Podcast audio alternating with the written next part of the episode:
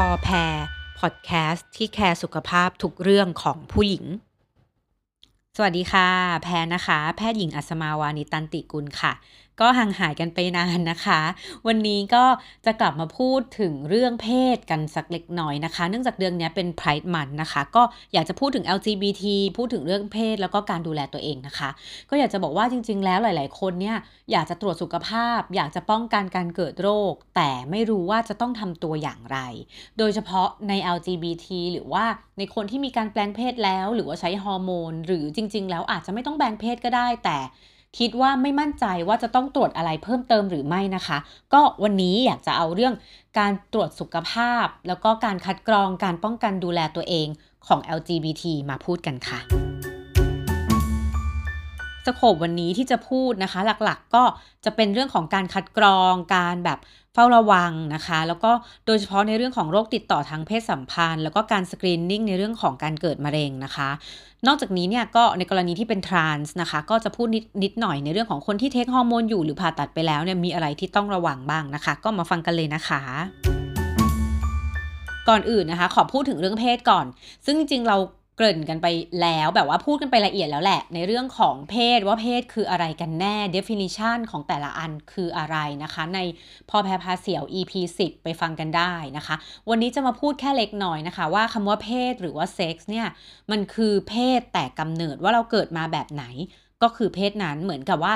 เกิดออกมาเห็นอวัยวะเพศด้านนอกเป็นยังไง เราก็ เรียกแบบนั้น ซึ่งจริง ๆ แล้วก็จะมีเรื่องของ intersex ด้วย ซึ่งอวัยวะเพศกำกวมนะคะ อันนั้นเดี๋ยวไว้ค่อยมาเล่าให้ฟังกันทีหลังนะคะ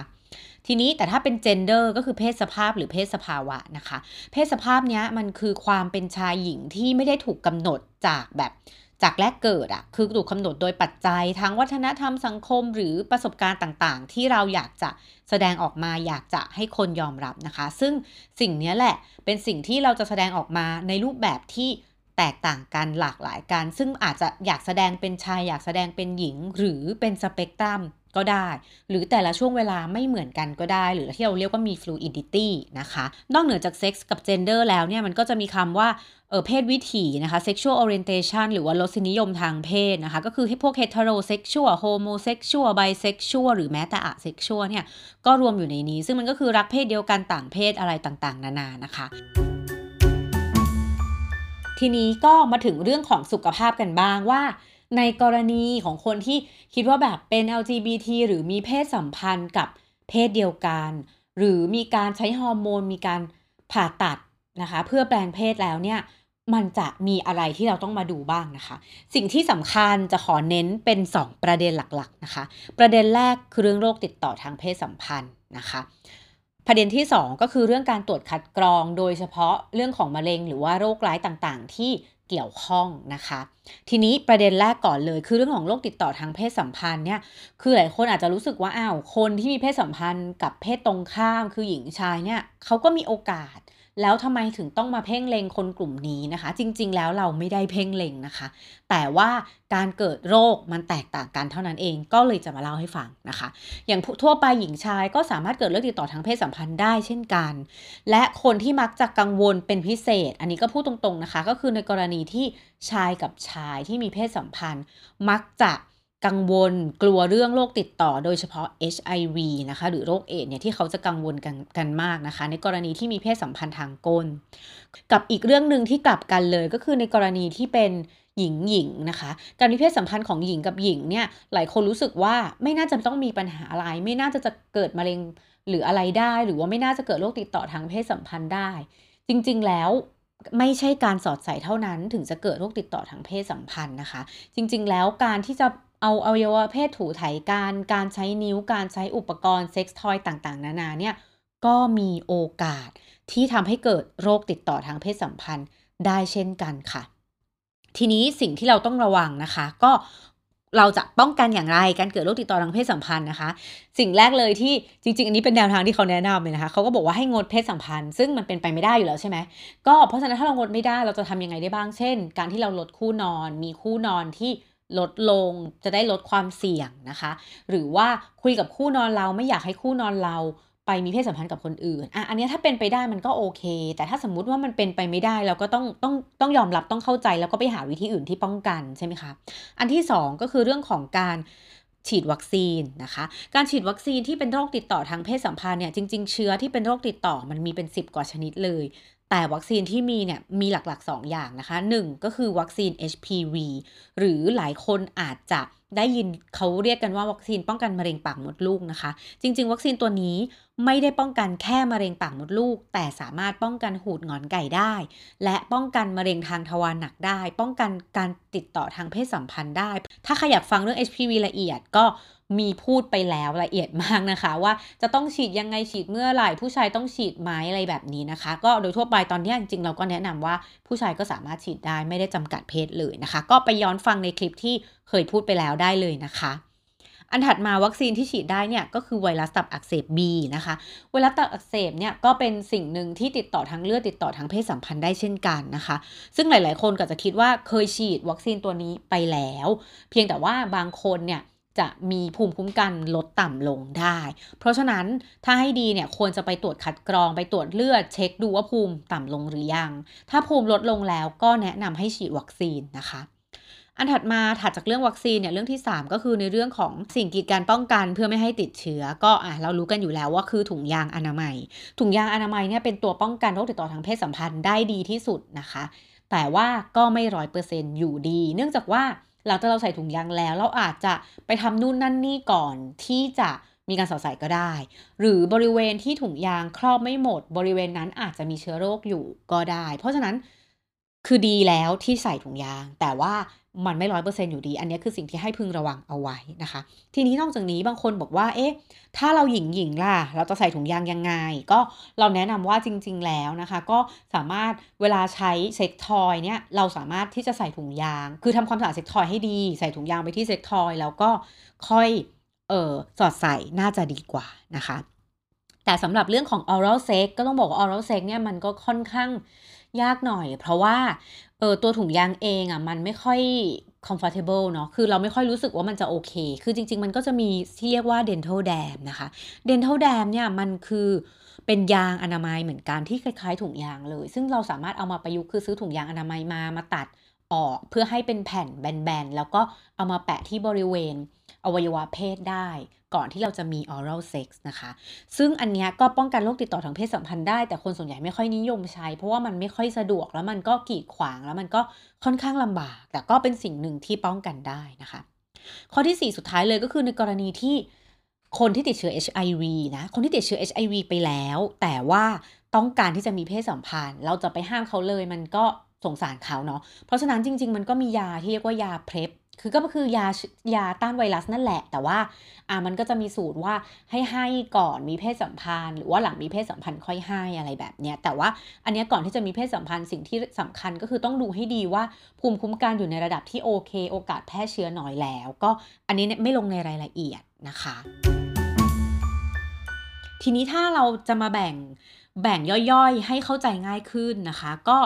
แบ่งเป็น 3 กรณีแล้วกันหนึ่งก็คือในเรื่องของเลสเบี้ยนหรือว่าไบเซ็กชวลผู้หญิงที่เป็นเลสเบี้ยนหรือว่าไบเซ็กชวลนะคะ ก็คือคนที่มีเพศสัมพันธ์ระหว่างหญิงหญิงนั่นแหละนะคะ โรคติดต่อทางเพศสัมพันธ์ที่พบได้บ่อยนะ ก็จะเป็นพวกเริมนะคะ หรือว่าหูดหงอนไก่หรือว่าพวกหนองในนะซึ่งก็จะเจอพวกหนองในเทียมเนี่ยได้ค่อนข้างบ่อยนะคะ ซึ่งพวกนี้สิ่งที่เราจะแนะนำคืออะไรคือการใช้ sex toy เนี่ย ให้ใส่ condom แล้วต้องเปลี่ยน condom ใหม่ทุกครั้งนะ แล้วก็ก่อนใช้ sex toy อุปกรณ์อันนั้นต้องล้างให้สะอาด แล้วก็แบบล้างสบู่อะไรออกให้หมด คือให้สะอาดก่อนใช้งาน และใส่ condom ด้วย 2 คือถ้าไม่จำเป็นไม่ค่อยอยากให้ออร์เซ็กเนาะแต่ถ้าออร์เซ็กจริงๆ ก็ให้ใช้เดนทัลแดมอย่างที่เล่าไปแล้วนะคะ 3 ก็คือจริง ๆ แล้วการติดเชื้อมันไม่ใช่แค่การสอดใส่นี่คือสิ่งที่ต้องระวังไว้ เพราะฉะนั้นไม่ว่าจะเป็นมือเป็นนิ้ว หรือว่าการถูกการระหว่างอวัยวะเพศ ล้วนติดเชื้อได้ทั้งนั้น อันนี้คือสิ่งที่สำคัญที่ต้องระวังไว้นะคะ แล้วก็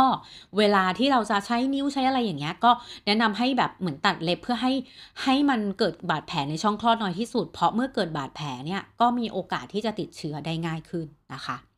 ถัดมาในประเด็นของกรณีที่เป็นชายกับชายหรือว่าเกย์นะคะ หรือคนที่ไม่ใช่เกย์ก็ได้แต่ว่าไบเซ็กชวลหรืออะไรเงี้ยที่มีเพศสัมพันธ์ทางก้นนะคะ กรณีนี้เชื้อที่ติดได้บ่อยก็จะเป็นพวกหนองใน หนองในแท้หนองในเทียมนะคะ แล้วก็ HIV ก็ติดได้ หรือว่าซิฟิลิสเนี่ยก็ติดได้ นอกจากนี้พวกหูดเนี่ยหูดหงอนไก่นะคะ เจอที่ก้นเนี่ยก็เยอะมากเลยทีเดียวนะคะ เพราะฉะนั้นอันเนี้ยก็ค่อนข้างสำคัญแล้วถ้าเป็นไปได้ก็อยากให้ฉีดวัคซีนนะคะ เพื่อป้องกันโรคนะคะถัดมาก็คือในเรื่องของ health check up การ screening ว่าจะต้องอะไรบ้างนะคะ การ screening ตอนแรกที่เราพูดไปแล้วว่าการป้องกันคือวัคซีนก็พูดไปแล้วก็จะไม่พูดแล้ว ซึ่งซึ่งวัคซีนพวกนี้นอกเหนือจาก ป้องกันโรคติดต่อทางเพศสัมพันธ์คือ HPV วัคซีนนะคะ มันยังสามารถป้องกันมะเร็งที่ช่องปาก มะเร็งที่ปากมดลูก มะเร็งที่อวัยวะเพศชาย และมะเร็งที่ท่อทวารหนักได้ด้วยนะคะ ด้วยเปอร์เซ็นต์ที่แตกต่างกันนะคะ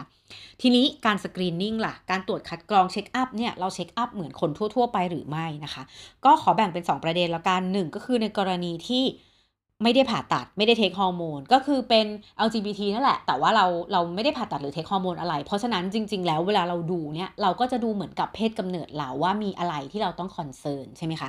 อย่างเช่น ถ้าเป็นในกรณีที่ผู้หญิงอะการตรวจคัดกรองมะเร็งปากมดลูก หรือการตรวจคัดกรอง เต้ามะเร็งเต้านมก็ยังมีความจำเป็นนะคะมะเร็งเต้านมเนี่ยเราก็แนะนำให้แมมโมแกรมหรืออัลตราซาวด์นะคะ ซึ่งโดยทั่วไปก็แนะนำที่อายุประมาณ 50 ปีหรือ 40 ปีนะคะ แต่ถ้าเป็นคัดกรองมะเร็งปากมดลูกเนี่ยจริง ๆ แล้ว ถึงแม้ว่าจะหญิงหญิงไม่มีเพศสัมพันธ์กับผู้ชาย เราก็ยังแนะนำให้ตรวจอยู่ดี คือการตรวจภายในเนี่ยมันได้อะไรที่มากกว่าแค่มะเร็งปากมดลูก คือต้องระวังต้องฟังคำนี้ไว้ เพราะว่าบางคนจะรู้สึกว่า ถ้าไม่เคยมีเพศสัมพันธ์ไม่ต้องตรวจแต่จริง ๆ แล้ว ก็ควรจะตรวจอยู่ดีนะคะ การตรวจภายในมันบอกอะไรได้บ้าง เราบอกได้หมดเลยมดลูกรังไข่นะคะ ปากมดลูกเห็นติ่งเห็นก้อนอะไรเงี้ยได้ อันนี้คือเรื่องหนึ่งอีกเรื่องหนึ่งก็คือการคัดกรองมะเร็งปากมดลูก ซึ่งเราก็ยังแนะนำให้ตรวจคัดกรองอยู่ดี เนื่องจากถึงแม้ว่าจะหญิงหญิงเนี่ยเชื้อก็สามารถที่จะผ่านมาได้ ทีนี้ในกรณีที่เป็นชายมั่งนะคะ ชายที่แบบ ออมีเพศสัมพันธ์ทางก้นนะคะ เป็นหลักนะคะ ก็ไม่ว่าจะรับหรือจะลุกเนี่ยจริง ๆ เราแนะนำว่าให้ตรวจคัดกรองนะคะ การตรวจคัดกรองก็คือเรื่องของทวารหนักนั่นเองนะคะมะเร็งทวารหนักหรือว่าหูดหงอนไก่ที่ทวารหนักเนี่ยเราเจอได้บ่อย แล้วบางทีเรามองไม่เห็น เพราะว่ามันเข้าไปข้างในนะคะ ก็การตรวจคัดกรองมะเร็งที่ทวารหนักเนี่ยจริง ๆ แล้วไม่ได้มีแนวทางที่เป็นไกด์ไลน์ชัดเจนนะคะ ยกเว้นในกรณีที่มีเพศสัมพันธ์ ทางก้นและเป็นเชื้อติดเชื้อ HIV ถ้าเป็นกรณีเนี้ยแนะนำทุกปีนะคะ เพราะมีโอกาสเกิดมะเร็งที่บริเวณนี้ได้สูงมาก แต่ถ้าไม่ได้มีภูมิคุ้มกันผิดปกติ แต่ว่าเป็นฝ่ายรับเฉยๆที่มีเพศสัมพันธ์ค่อนข้างบ่อย เปลี่ยนคู่ค่อนข้างบ่อย เราก็แนะนำให้ตรวจคัดกรองอยู่ดีนะคะ ก็แนะนำที่อายุเท่าไหร่ ไม่มีไกด์ไลน์ชัดเจนเนาะ แต่แนะนำคิดว่าประมาณสัก 25 ปีขึ้นไป ความบ่อยเนี่ยขึ้นอยู่กับหลาย ๆ ปัจจัยนะคะ ก็แนะนำปรึกษาแพทย์อีกทีนะคะ สุดท้ายจะมาพูดเรื่องของ trans กันบ้างนะคะ trans ก็จะแบ่งเป็น trans men กับ trans women ใช่ไหมคะ trans men คือเพศกำเนิดหญิงนะคะกลายเป็นชาย trans women คือเพศกำเนิดชายกลายเป็นหญิงใช่ไหมคะ ถ้าพูดถึง trans men ส่วนใหญ่ไม่ค่อยมีปัญหามากนะ เพราะว่าส่วนใหญ่เขาก็จะหลักๆ ก็คือตัดมดลูกตัดนมอะไรเงี้ยแล้วก็เทคฮอร์โมนใช่ไหมคะ แต่ถ้าเป็น trans women เนี่ยอาจจะมีปัญหาอยู่บ้างก็เดี๋ยวจะมาพูดกันทีละประเด็น แต่จะไม่พูดลงรายละเอียดนะคะ ในเรื่องของการผ่าตัดเนี่ยหลักๆ เลยก็จะแบ่งเป็นตัดอวัยวะเพศ เสริมอวัยวะเพศ หรือบางคนอยากจะตัดอวัยวะสืบพันธุ์ด้วย ซึ่งของผู้หญิงก็คือรังไข่ของผู้ชายก็คืออันทะ ซึ่งการตัดอวัยวะสืบพันธุ์เนี้ยนั่นแปลว่าจะทำให้ฮอร์โมนหายไป ก็จำเป็นที่จะต้องใช้ฮอร์โมนใช่ไหมคะ ทีนี้การใช้ฮอร์โมนเนี่ยเออเป็นฮอร์โมนอะไรบ้างอะหลักๆ เลยก็คือเป็นฮอร์โมนเพศหญิงหรือฮอร์โมนเพศชายนั่นแหละ แต่มันก็อาจจะมีฮอร์โมนอื่นที่มีความสัมพันธ์กับกระตุ้นให้ให้สร้างฮอร์โมนเพศมากขึ้นแบบนี้ก็ได้ ซึ่งอันนี้ไม่ลงในรายละเอียด ทีนี้สิ่งที่สำคัญก่อนรักษาด้วยฮอร์โมนก่อนใช้ฮอร์โมนเนี่ยเราต้องดูว่ามีโรคประจำตัวอะไร มีประวัติอะไรที่เสี่ยง โดยเฉพาะฮอร์โมนเพศหญิงหรือเอสโตรเจนเนี่ยมีความเสี่ยงในการเกิดลิ่มเลือดอุดตันค่อนข้างสูง โดยเฉพาะในกรณีทรานส์ที่เทคฮอร์โมนเนี่ยเขาจะใช้ปริมาณเอสโตรเจนสูงมากๆ ก็คือสูงกว่าคนที่แบบกินยาคุมหรืออะไรทั่วไปแบบเยอะมากๆค่ะ เพราะฉะนั้นความเสี่ยงริ่มเลือดอุดตันความเสี่ยงแบบ โรคตับโรคหัวใจอะไรเงี้ยมันก็จะเพิ่มขึ้นอันนี้ก็ควรตรวจคัดกรอง แล้วเนื่องจากการที่ฮอร์โมนมันปริมาณสูงเนี่ยหลังจากให้ยาไปแล้วก็ควรจะมีการตรวจติดตาม มีการเจาะเลือดมีการนัดพบหมอ โดยเฉพาะในช่วงแรกอาจจะบ่อยหน่อยอะไรเงี้ยค่ะเพื่อตรวจว่าโอเคในเลเวลในร่างกายมีอะไรที่ผิดปกติหรือน่ากังวลหรือไม่นะคะทีนี้ก็ปัญหาที่พบบ่อยนะคะ ก็จะมาพูดถึง trans women ก่อนละกัน ก็หลักๆก็หลังจาก ตัดอวัยวะเพศแล้ว หรือทำช่องคลอดเทียมหรืออะไรแล้วเนี่ยก็อาจจะมีเรื่องของตกขาวได้ ซึ่งอันเนี้ยก็โรคก็จะไม่ได้เหมือนตกขาวในผู้หญิงทั่วไปแล้ว ก็แนะนำให้ปรึกษาแพทย์ดีกว่า แล้วก็ในเรื่องของการติดเชื้อไวรัส หรือว่าพวกเชื้อโรคติดต่อทางเพศสัมพันธ์ก็เกิดได้อยู่แล้วนะคะทีนี้ Pap smear จำเป็นต้องทำหรือเปล่า คือเนื่องจากไม่มีปากมดลูกอะ่ะ คือการเกิดมะเร็งที่ปากมดลูกมันเป็นไปไม่ได้อยู่แล้ว แต่มะเร็งที่ช่องคลอดก็อาจจะเป็นไปได้ แต่ไม่ได้มีแบบ guideline ชัดเจนว่าจำเป็นต้องทำอันนี้คือแล้วแต่เลย อื่นๆเนี่ยก็คือในเรื่องของการให้ฮอร์โมน การให้ฮอร์โมนไปนานๆ สิ่งที่อาจจะเกิดคือภาวะลิ่มเลือดอุดตัน เมตาบอลิซึมในร่างกายผิดปกติ การที่แบบอินซูลินดื้อต่ออินซูลินหรือว่ามีไขมันในเลือดสูงได้ อันนี้ก็ต้องตรวจเช็คอัพ นะคะ และในกรณีที่เรากลัวการเกิดมะเร็ง การเกิดมะเร็งเนี่ยจะเกิดอะไรได้บ้าง เช่นหนึ่งคือมะเร็งต่อมลูกหมาก เพราะว่าการตัดเนี่ยเราไม่ได้ตัดต่อมลูกหมากออก เพราะฉะนั้นถ้าไม่ได้ตัดออกก็ยังมีความเสี่ยงอยู่ ก็ยังต้องตรวจคัดกรองมะเร็งต่อมลูกหมากด้วยนะคะอันที่สองก็คือมะเร็งเต้านม คือถึงแม้ว่าเดิมเป็นไม่เต้านมที่เสริมไม่ใช่เนื้อเต้านมจริง แต่การใช้ฮอร์โมนเอสโตรเจนปริมาณมากอาจจะ เพิ่มความเสี่ยงมะเร็งเต้านมได้มากขึ้นนะคะ เพราะฉะนั้นกรณีนี้เราจะแนะนำตรวจคัดกรองมะเร็งเต้านมด้วย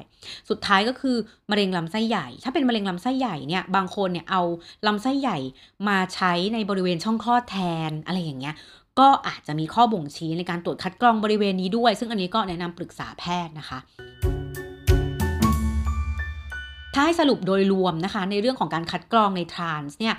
เราจะแบ่งเป็น trans women กับ trans men แล้วกัน ถ้าเป็นเรื่องของการคัดกรองเต้านม ไม่ว่าจะเป็นแมมโมแกรมหรืออัลตราซาวด์นะคะ แนะนำให้ทำที่ 40 ปี และแนะนำในทุกกรณี ไม่ว่าจะเป็น trans women หรือ trans men นะคะ ยกเว้นใน trans men ที่ตัดเต้านมออกไปแล้ว แบบไม่มีเนื้อเต้านมแล้วจริง ๆ อะก็อาจจะไม่ต้องทำแล้วนะคะ กรณีถัดมาคือเรื่องการตรวจคัดกรองมะเร็งปากมดลูกก็แนะนำในเฉพาะ trans menที่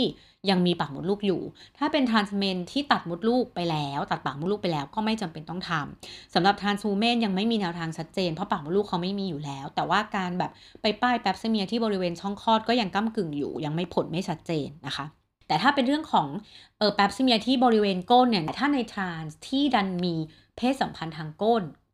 ก็อย่างแนะนำว่าก็ควรตรวจถ้ามีความเสี่ยงสูงนะคะ วันนี้ก็จบแล้วนะคะ ในเรื่องของการตรวจคัดกรอง การเช็คอัพ การป้องกันตัวเองในกรณีที่เป็น LGBT หรือว่าเป็นทรานส์นะคะ เรื่องมันก็อาจจะค่อนข้างแบบดีนิดนึง บางคนอาจจะรู้สึกว่าเอ้ยมันไม่ไม่เป็นเรื่องไกลตัวอะไรอย่างนี้นะ แต่ก็จะบอกว่ายังไงก็ตามอะ่ะเรามีคนถึงเราจะไม่ใช่ LGBT นะ แต่เราก็ยังมีคนรอบตัวเราอะ่ะไม่มากก็น้อยอะ่ะเป็น LGBT จริง ๆ ซึ่งเราถ้าเราได้รู้ข้อมูลเหล่านี้แล้ว เราอยากที่จะแบบว่า เฮ้ยให้เขาได้รู้ว่าอะไรบ้างที่เขาควรไปที่เขาควรทำแล้วมันก็จะมีคลินิกที่ที่ตรวจเรื่องพวกนี้ได้ ซึ่งก็แนะนำให้ไปตรวจดูนะคะสำหรับวันนี้นะคะ พอแพรก็จบแล้วนะคะ ยังไงก็ฝากติดตามพอแพรนะคะ ได้ที่ YouTube Channel Spotify Apple Podcast แล้วก็ Facebook กับ Blockdit้วยนะคะ ถ้าฟังพอแพรแล้วพอใจฝากกดติดตามกดไลค์กดแชร์ด้วยนะคะสำหรับวันนี้แพรลาไปก่อนค่ะ Thank you.